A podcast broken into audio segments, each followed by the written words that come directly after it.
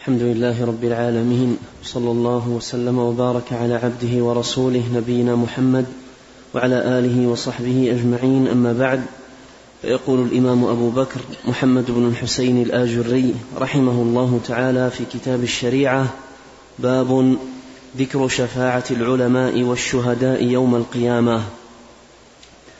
قال أخبرنا الفريابي قال حدثنا عثمان بن أبي شيبة وهشام بن عمار الدمشقي قال حدثنا إسماعيل بن عياش قال حدثنا بحير بن سعد عن خالد بن معدان عن المقدام بن معد يكرب عن رسول الله صلى الله عليه وسلم قال للشهيد عند الله عز وجل تسع, تسع خصال يغفر له في أول دفقة من دمه ويرى مقعده من الجنة ويحلى حلة الإيمان ويزوج من الحور العين ويجار القبر.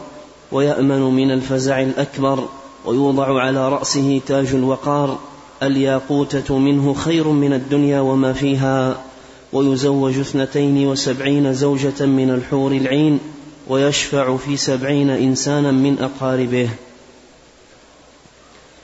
قال وأخبرنا الفريابي قال حدثنا عثمان بن أبي شيبة قال حدثنا إسماعيل بن عياش عن بحير بن سعد عن خالد بن معدان عن كثير بن مرة عن عبادة بن الصامت رضي الله عنه عن النبي صلى الله عليه وسلم قال للشهيد عند الله عز وجل تسع خصال فذكر الحديث مثله إلى قوله ويشفع في سبعين من أقاربه. بسم الله الرحمن الرحيم.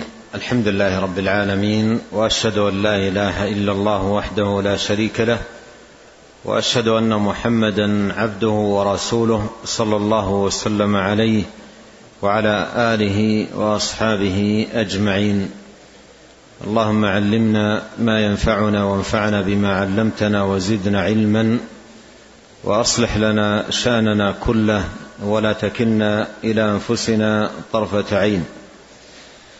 أما بعد فهذا الباب الذي عقده المصنف الإمام الآجري رحمه الله تعالى هو آخر الأبواب التي نوعها في إثبات الشفاعة.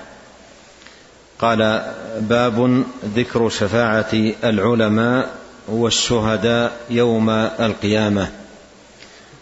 وهذه الشفاعة سبق أن مر معنا في بعض النصوص ذكر لها وإشارة إليها وأنها شفاعة تلي شفاعة الأنبياء فإن أول من يشفع الأنبياء وفي مقدمتهم سيد ولد آدم نبينا محمد صلى الله عليه وسلم فإنه أول شافع صلوات الله وسلامه عليه وأعظم شافع لأنه أعظم العباد جاها ومكانه ومنزله عند الله سبحانه وتعالى فشفاعته عليه الصلاة والسلام أعظم شفاعة. ثم من بعده الملائكة والعلماء والشهداء هؤلاء كلهم يشفعون عند الله سبحانه وتعالى. وهذا الحظ من الشفاعة هو تكرمة لهؤلاء عند الله جل وعلا لأنهم كانوا في الحياة الدنيا أهل نفع لعباد الله ونصح لدين الله وحرص على نشره وبيانه. وفي هذا الباب قال شفاعة العلماء والشهداء. العلماء هم من أعظم الناس نصحا للناس بدلالتهم على الدين وتفقيههم في طاعة رب العالمين. فإن فضل العالم على العابد كفضل القمر. ليلة البدر على سائر الكواكب لعظم نفعهم وعموم فائدتهم وانتشار الخير العظيم بين الناس على أيديهم وعملهم وسعيهم في إصلاح العباد وهدايتهم ودلالتهم إلى الله جل وعلا.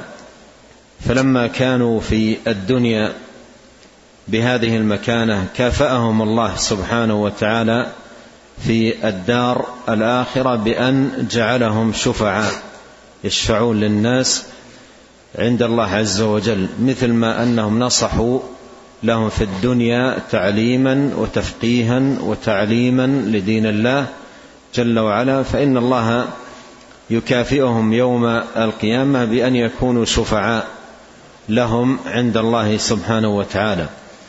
وكذلك الشهيد الشهيد الذي قتل مخلصا صابرا مقبلا غير مدبر في نصرة دين الله ومضحيا بنفسه في سبيل الله وطلب رضاه سبحانه وتعالى فإن مما يكرمه الله سبحانه وتعالى به يوم القيامة من مثوبة وإظهار أيضا لمكانته ومنزلته أن يشفع عند الله وتكون شفاعته مقبولة عند الله جل وعلا.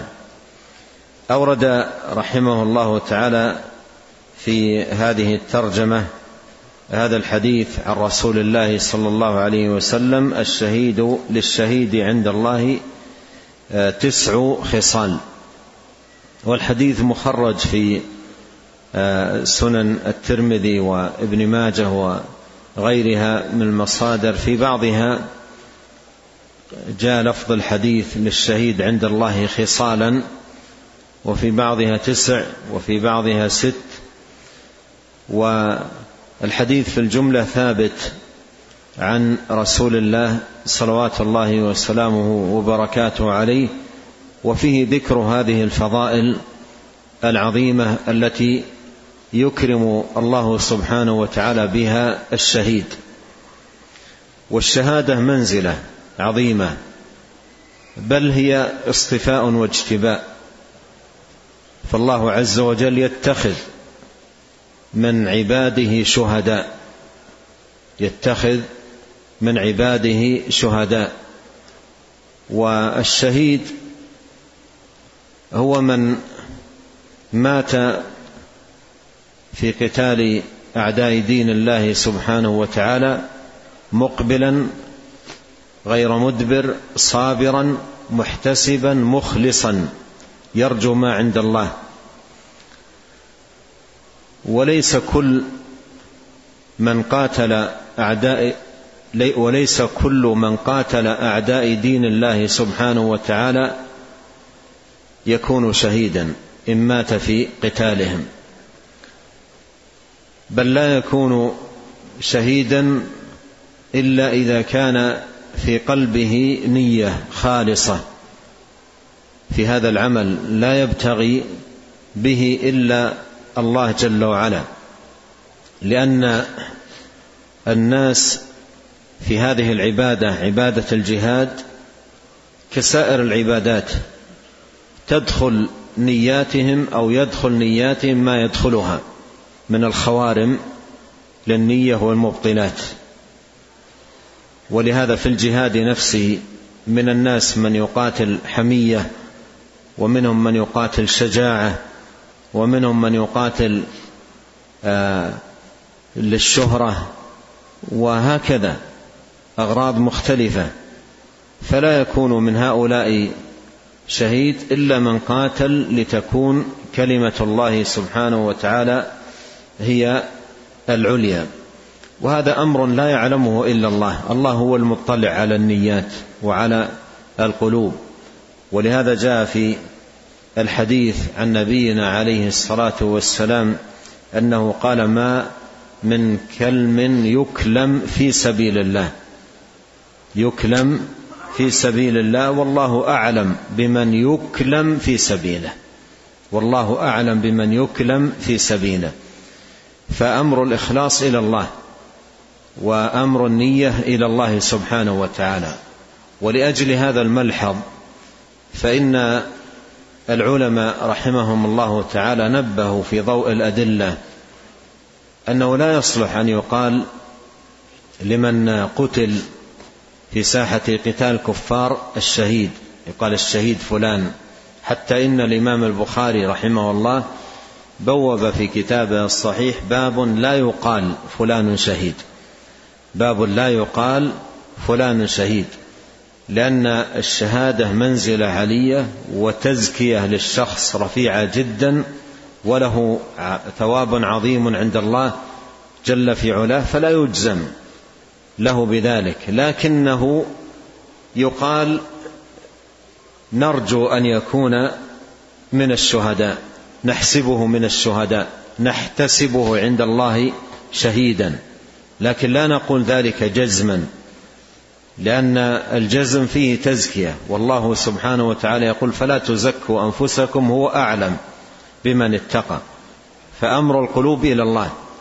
وأما إذا ظهر لنا من ظاهر الشخص بلاءه الحسن في نكايته بالأعداء وإقباله وعدم إدباره وبلائه الحسن ثم يقتل في ساحة القتال قتال الكفار يقال نحسبه من الشهداء نرجو الله أن يجعله من الشهداء. ويعامل في أمور الدنيا معاملة الشهيد لا يغسل و, و ولا يكفن ولا يصلى عليه يعامل معاملة الشهيد لكن لا يجزم له وإنما يقال نحسبه شهيدا. نرجو الله أن يكون شهيدا. نسأل الله أن يرفع في منازل آه، الشهداء. الحاصل أن الشهادة أمرها عظيم جدا ومنزلتها علية. وهي من المنازل الرفيعة. وقد صح عن نبينا عليه الصلاة والسلام أنه قال من سأل الله الشهادة بصدق بلغه الله منازل الشهداء وإن مات على فراشه. بلغه الله منازل الشهداء وإن مات على فراشه. وقول منازل الشهداء هذا يدل على العلو يدل على العلو والرفعة التي جعلها الله سبحانه وتعالى للشهداء عنده يوم القيامة. وهذا الحديث حديث المقدام رضي الله عنه عن نبينا صلى الله عليه وسلم فيه ذكر هذه الخصال العظيمة التي جعلها الله سبحانه وتعالى للشهداء عنده جل وعلا. قال يغفر له في أول دفقة. من دمه في أول دفقة من من دمه وذلك أنه إذا قتل ففي الساعة التي يقتل فيها وتخرج أول دفقة من دمه يغفر له ذنوبهم. وهذا فيه أن هذا من أسباب الغفران. وفيه أيضا أن الطاعات العظيمة والعبادات الكبار مكفرات للذنوب كما قال الله سبحانه وتعالى إن الحسنات يذهبن السيئات. والشهادة حسنة عظيمة ومنزلة علية يترتب عليها هذا الغفران العظيم يغفر له في أول دفقة من دمه أي ساعة أن يقتل. في أول دفقة من دمه أي ساعة أن يقتل يغفر له ويرى مقعده من الجنة. وهذا هذا بشارة له في ساعة قتله بشارة له فيرى آه، مقعده من الجنة.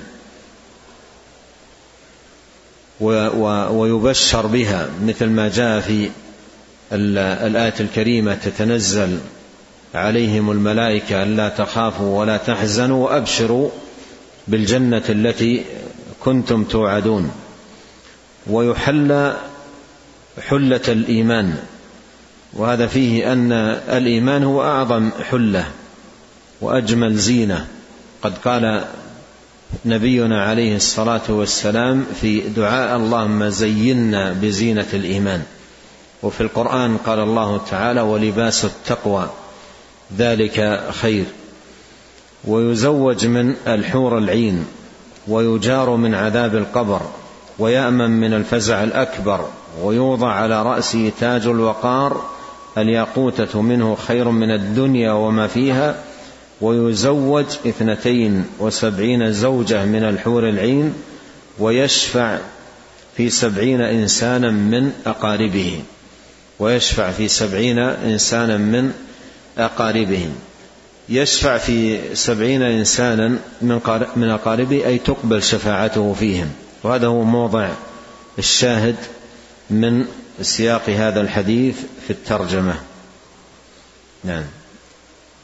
قال رحمه الله تعالى وحدثنا أبو بكر بن أبي داود قال حدثنا أحمد بن صالح المصري وجعفر بن محمد بن مسافر قال حدثنا يحيى بن حسان قال حدثنا الوليد بن رباح قال حدثنا الوليد بن رباح الذماري قال حدثنا عمي نمران بن عتبة الذماري عن أم الدرداء عن أبي الدرداء رضي الله عنه قال قال رسول الله صلى الله عليه وسلم يشفع الشهيد في سبعين من أقاربه. قال وحدثنا أبو محمد يحيى بن محمد بن صاعد قال حدثنا الحسن بن عبد العزيز الجروي قال حدثنا يحيى بن حسان التنيسي قال حدثنا الوليد بن رباح الذماري قال حدثني قال حدثني نمران الذماري قال دخلنا على أم الدرداء ونحن أيتام صغار فمسحت رؤوسنا وقالت أبشروا يا بني فإني أرجو أن تكونوا من شفاعة أبيكم فإني سمعت أبا الدرداء رضي الله عنه يقول قال رسول الله صلى الله عليه وسلم يشفع الشهيد في سبعين من أهل بيته. ثم أورد رحمه الله تعالى حديث أبي الدرداء رضي الله عنه وفيه هذه الخصلة التي يكرم الله سبحانه وتعالى بها الشهيد يوم القيامة بأن يشفع في سبعين من أهل بيته بأن يشفع في سبعين من أهل بيته.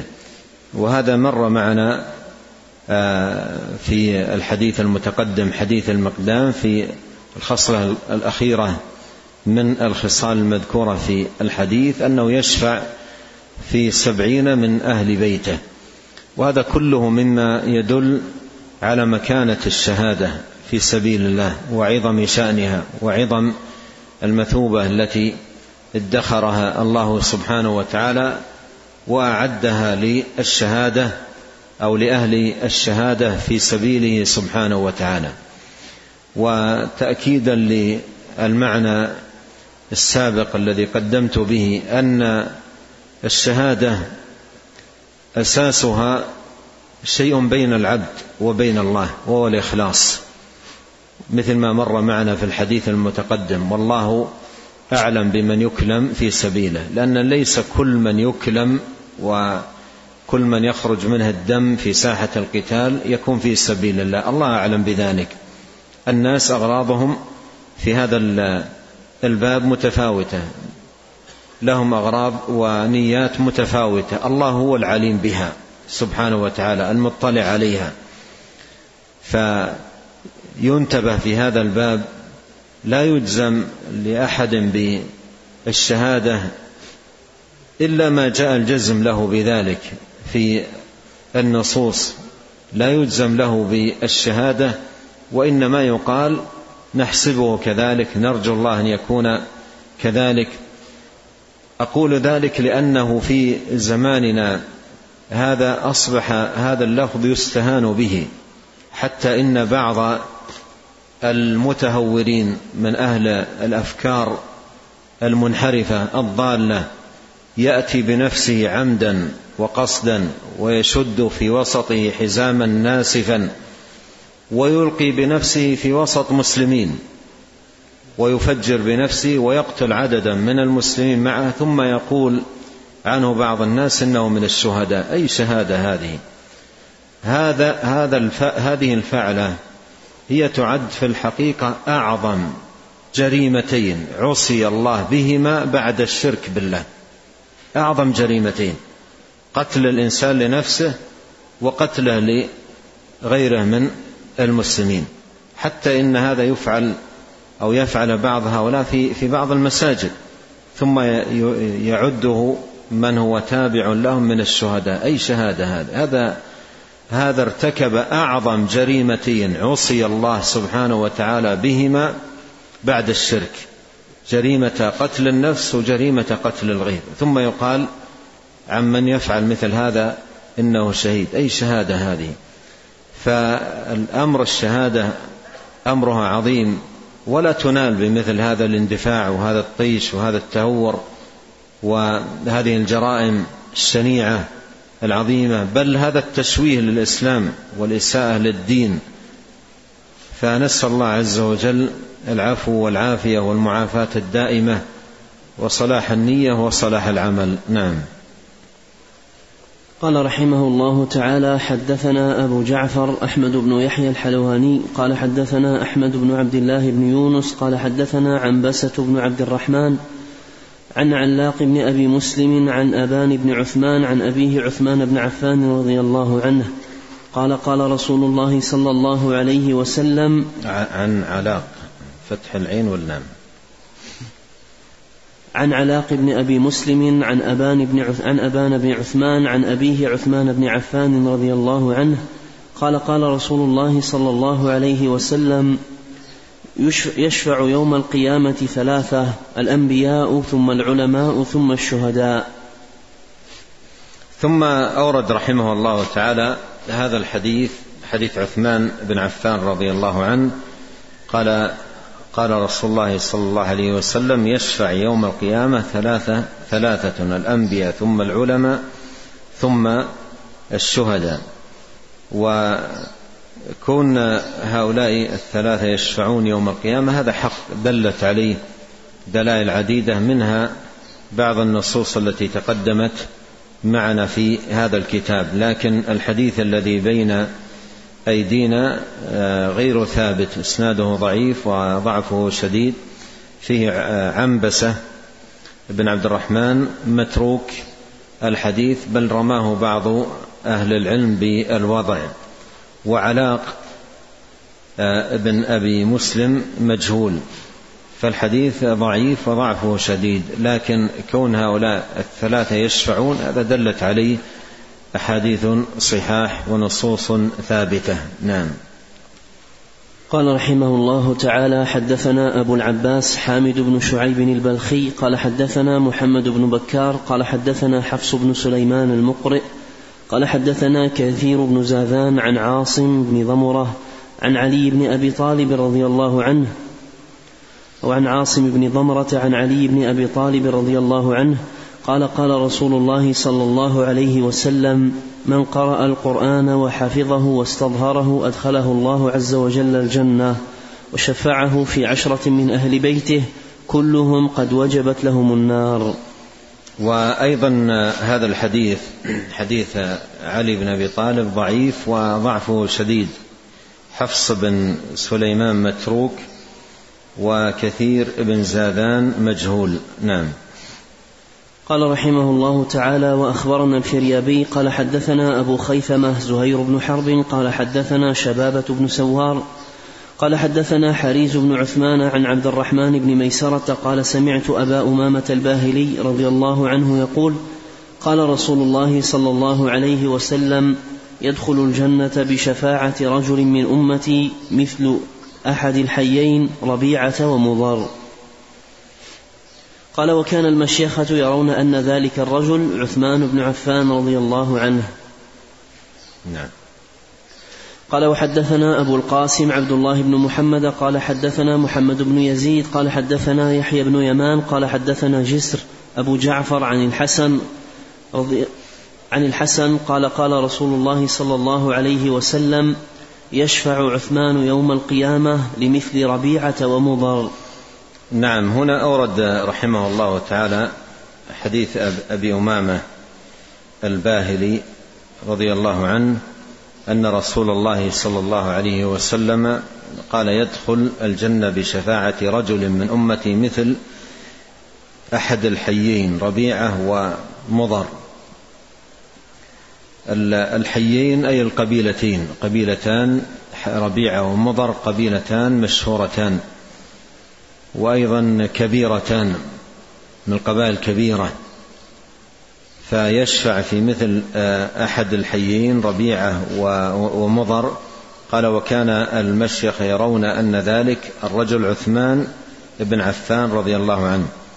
وجاء في الرواية التي بعد هذه التصريح بذلك يشفع عثمان بن عفان يوم القيامة لمثل ربيعة ومضر لكن الحديث مرسل الحسن عن رسول الله صلى الله عليه وسلم والحسن هو البصري وهو تابعي رحمه الله تعالى. أما مكانة عثمان ومنزلته وأنه من أهل الشفاعة فهذا لا ريب فيه ولا شك. هذا لا ريب فيه ولا شك. كيف لا؟ وهو أفضل أمة محمد عليه الصلاة والسلام بعد أبي بكر وعمر. أفضل أمة محمد عليه الصلاة والسلام بعد أبي بكر وعمر. فإن الخلفاء الأربعة ترتيبهم في الفضل كترتيبهم في الخلافة. فأفضلهم أبو بكر ثم عمر ثم عثمان ثم علي رضي الله عنهم وعن الصحابة أجمعين. وهؤلاء الخلفاء الأربعة لهم في الشفاعة نصيب وافر وحظ عظيم لعظم مكانتهم ومنزلتهم رضي الله عنهم وأرضاهم. نعم. قال رحمه الله تعالى وقد روي انه ما من أهل بيت نبي إلا وله شفاعة. أخبرنا أبو محمد عبد الله بن محمد بن ناجي بن ناجية قال حدثنا عبد الله بن عمر بن أبان الكوفي قال حدثنا محمد بن فضيل قال حدثنا زكريا بن أبي زائدة عن عطية العوفي أن كعبا أخذ بيد العباس رضي الله عنه فقال إني أدخر هذا للشفاعة. فقال وهل شفاعة إلا للأنبياء؟ أو قال هل لي شفاعة؟ قال نعم ليس من أهل بيت نبي إلا كانت له شفاعة. قال وحدثنا أبو بكر عبد الله بن محمد بن عبد الحميد الواسطي قال حدثنا محمد بن يزيد أبو هشام الرفاعي قال حدثنا محمد بن فضيل قال حدثنا زكريا بن أبي زائدة عن عطية بن سعد قال أخذ كعب الأحبار بيد العباس فقال إني أختبئها للشفاعة عندك. فقال العباس وهل لي شفاعة؟ قال نعم ليس أحد من أهل بيت النبي صلى الله عليه وسلم إلا كانت له شفاعة يوم القيامة. قال وحدثنا أبو بكر ابن أبي داود قال حدثنا محمد بن يحيى بن فياض قال حدثنا يزيد بن هارون قال أخبرنا زكريا بن أبي زائدة عن عطية قال أخذ كعب بيد العباس بن عبد المطلب رضي الله عنه فقال احفظها لي عندك تشفع لي بها يوم القيامة. فقال العباس وهل لي من شفاعة؟ قال نعم إنه ليس أحد من أهل بيت نبي يسلم إلا كانت له شفاعة. ثم قال الإمام الآجري رحمه الله تعالى وقد روي أنه ما من أهل بيت نبي إلا وله شفاعة. ذكره بهذه الصيغة وهي تعرف عند أهل العلم بصيغة التضعيف أو صيغة التمريض.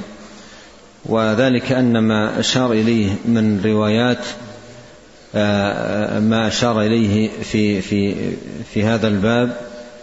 فيه كلام من حيث الإسناد وهو أيضا من أخبار كعب من أخبار كعب الأحبار. لكن آه، آل البيت آل البيت بيت النبي عليه الصلاة والسلام لهم شفاعة بحسب ما عندهم من آه، إيمان. ولهذا لا نشك ولا نرتاب أن فاطمة رضي الله عنها لها شفاعة وعلي رضي الله عنه له شفاعة الحسن والحسين لهم شفاعة وأيضا آه، العباس له شفاعة عبد الله بن عباس. فهؤلاء آل بيت النبي وعندهم من الدين والفقه والنصح والدعوة لعباد الله سبحانه وتعالى ونشر نشر الخير. فمن كان كذلك فله من الشفاعة بحسب ما عنده من دين وإيمان ونصح لعباد الله تبارك وتعالى. ومن يتعلق بآل البيت من يتعلق بآل البيت ويدعي أنه مواليا لهم ولكنه يقوم بأعمال تجاه آل البيت مصادمة للدين كأن يعطيهم من الخصائص ما ليس إلا لله وأن يصرف لهم من العبوديات ما ليس إلا لله. فهذا لا حظ له ولا نصيب من الشفاعة شفاعة هؤلاء لأن شرط الشفاعة الإخلاص للمعبود. فنبينا عليه الصلاة والسلام لما سأله آه، أبو هريرة كما تقدم من أسعد الناس بشفاعتك يوم القيامة؟ قال من قال لا إله إلا الله خالصا من قلبه. أما من يعبد آل البيت من دون الله هذا لا حظ له من الشفاعة لأن عبادتهم شرك أكبر ناقل من الملة.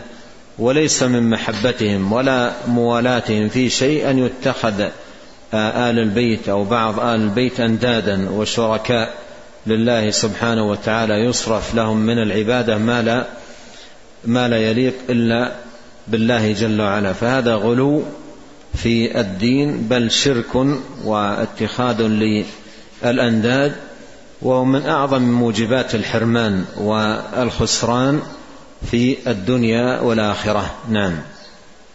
قال محمد بن الحسين رحمه الله تعالى فأنا أرجو لمن آمن بما ذكرنا من الشفاعة وبقوم يخرجون من النار من الوحيدين وبجميع ما تقدم ذكرنا له وبجميع ما سنذكره إن شاء الله من المحبة للنبي صلى الله عليه وسلم ولأهل بيته وذريته وصحابته وأزواجه رضي الله عنهم أجمعين أن يرحمنا مولانا الكريم ولا يحرمنا وإياكم من تفضله ورحمته وأن يدخلنا وإياكم في شفاعة نبينا محمد صلى الله عليه وسلم وشفاعة من ذكرنا من الصحابة وأهل بيته وأزواجه رضي الله عنهم أجمعين.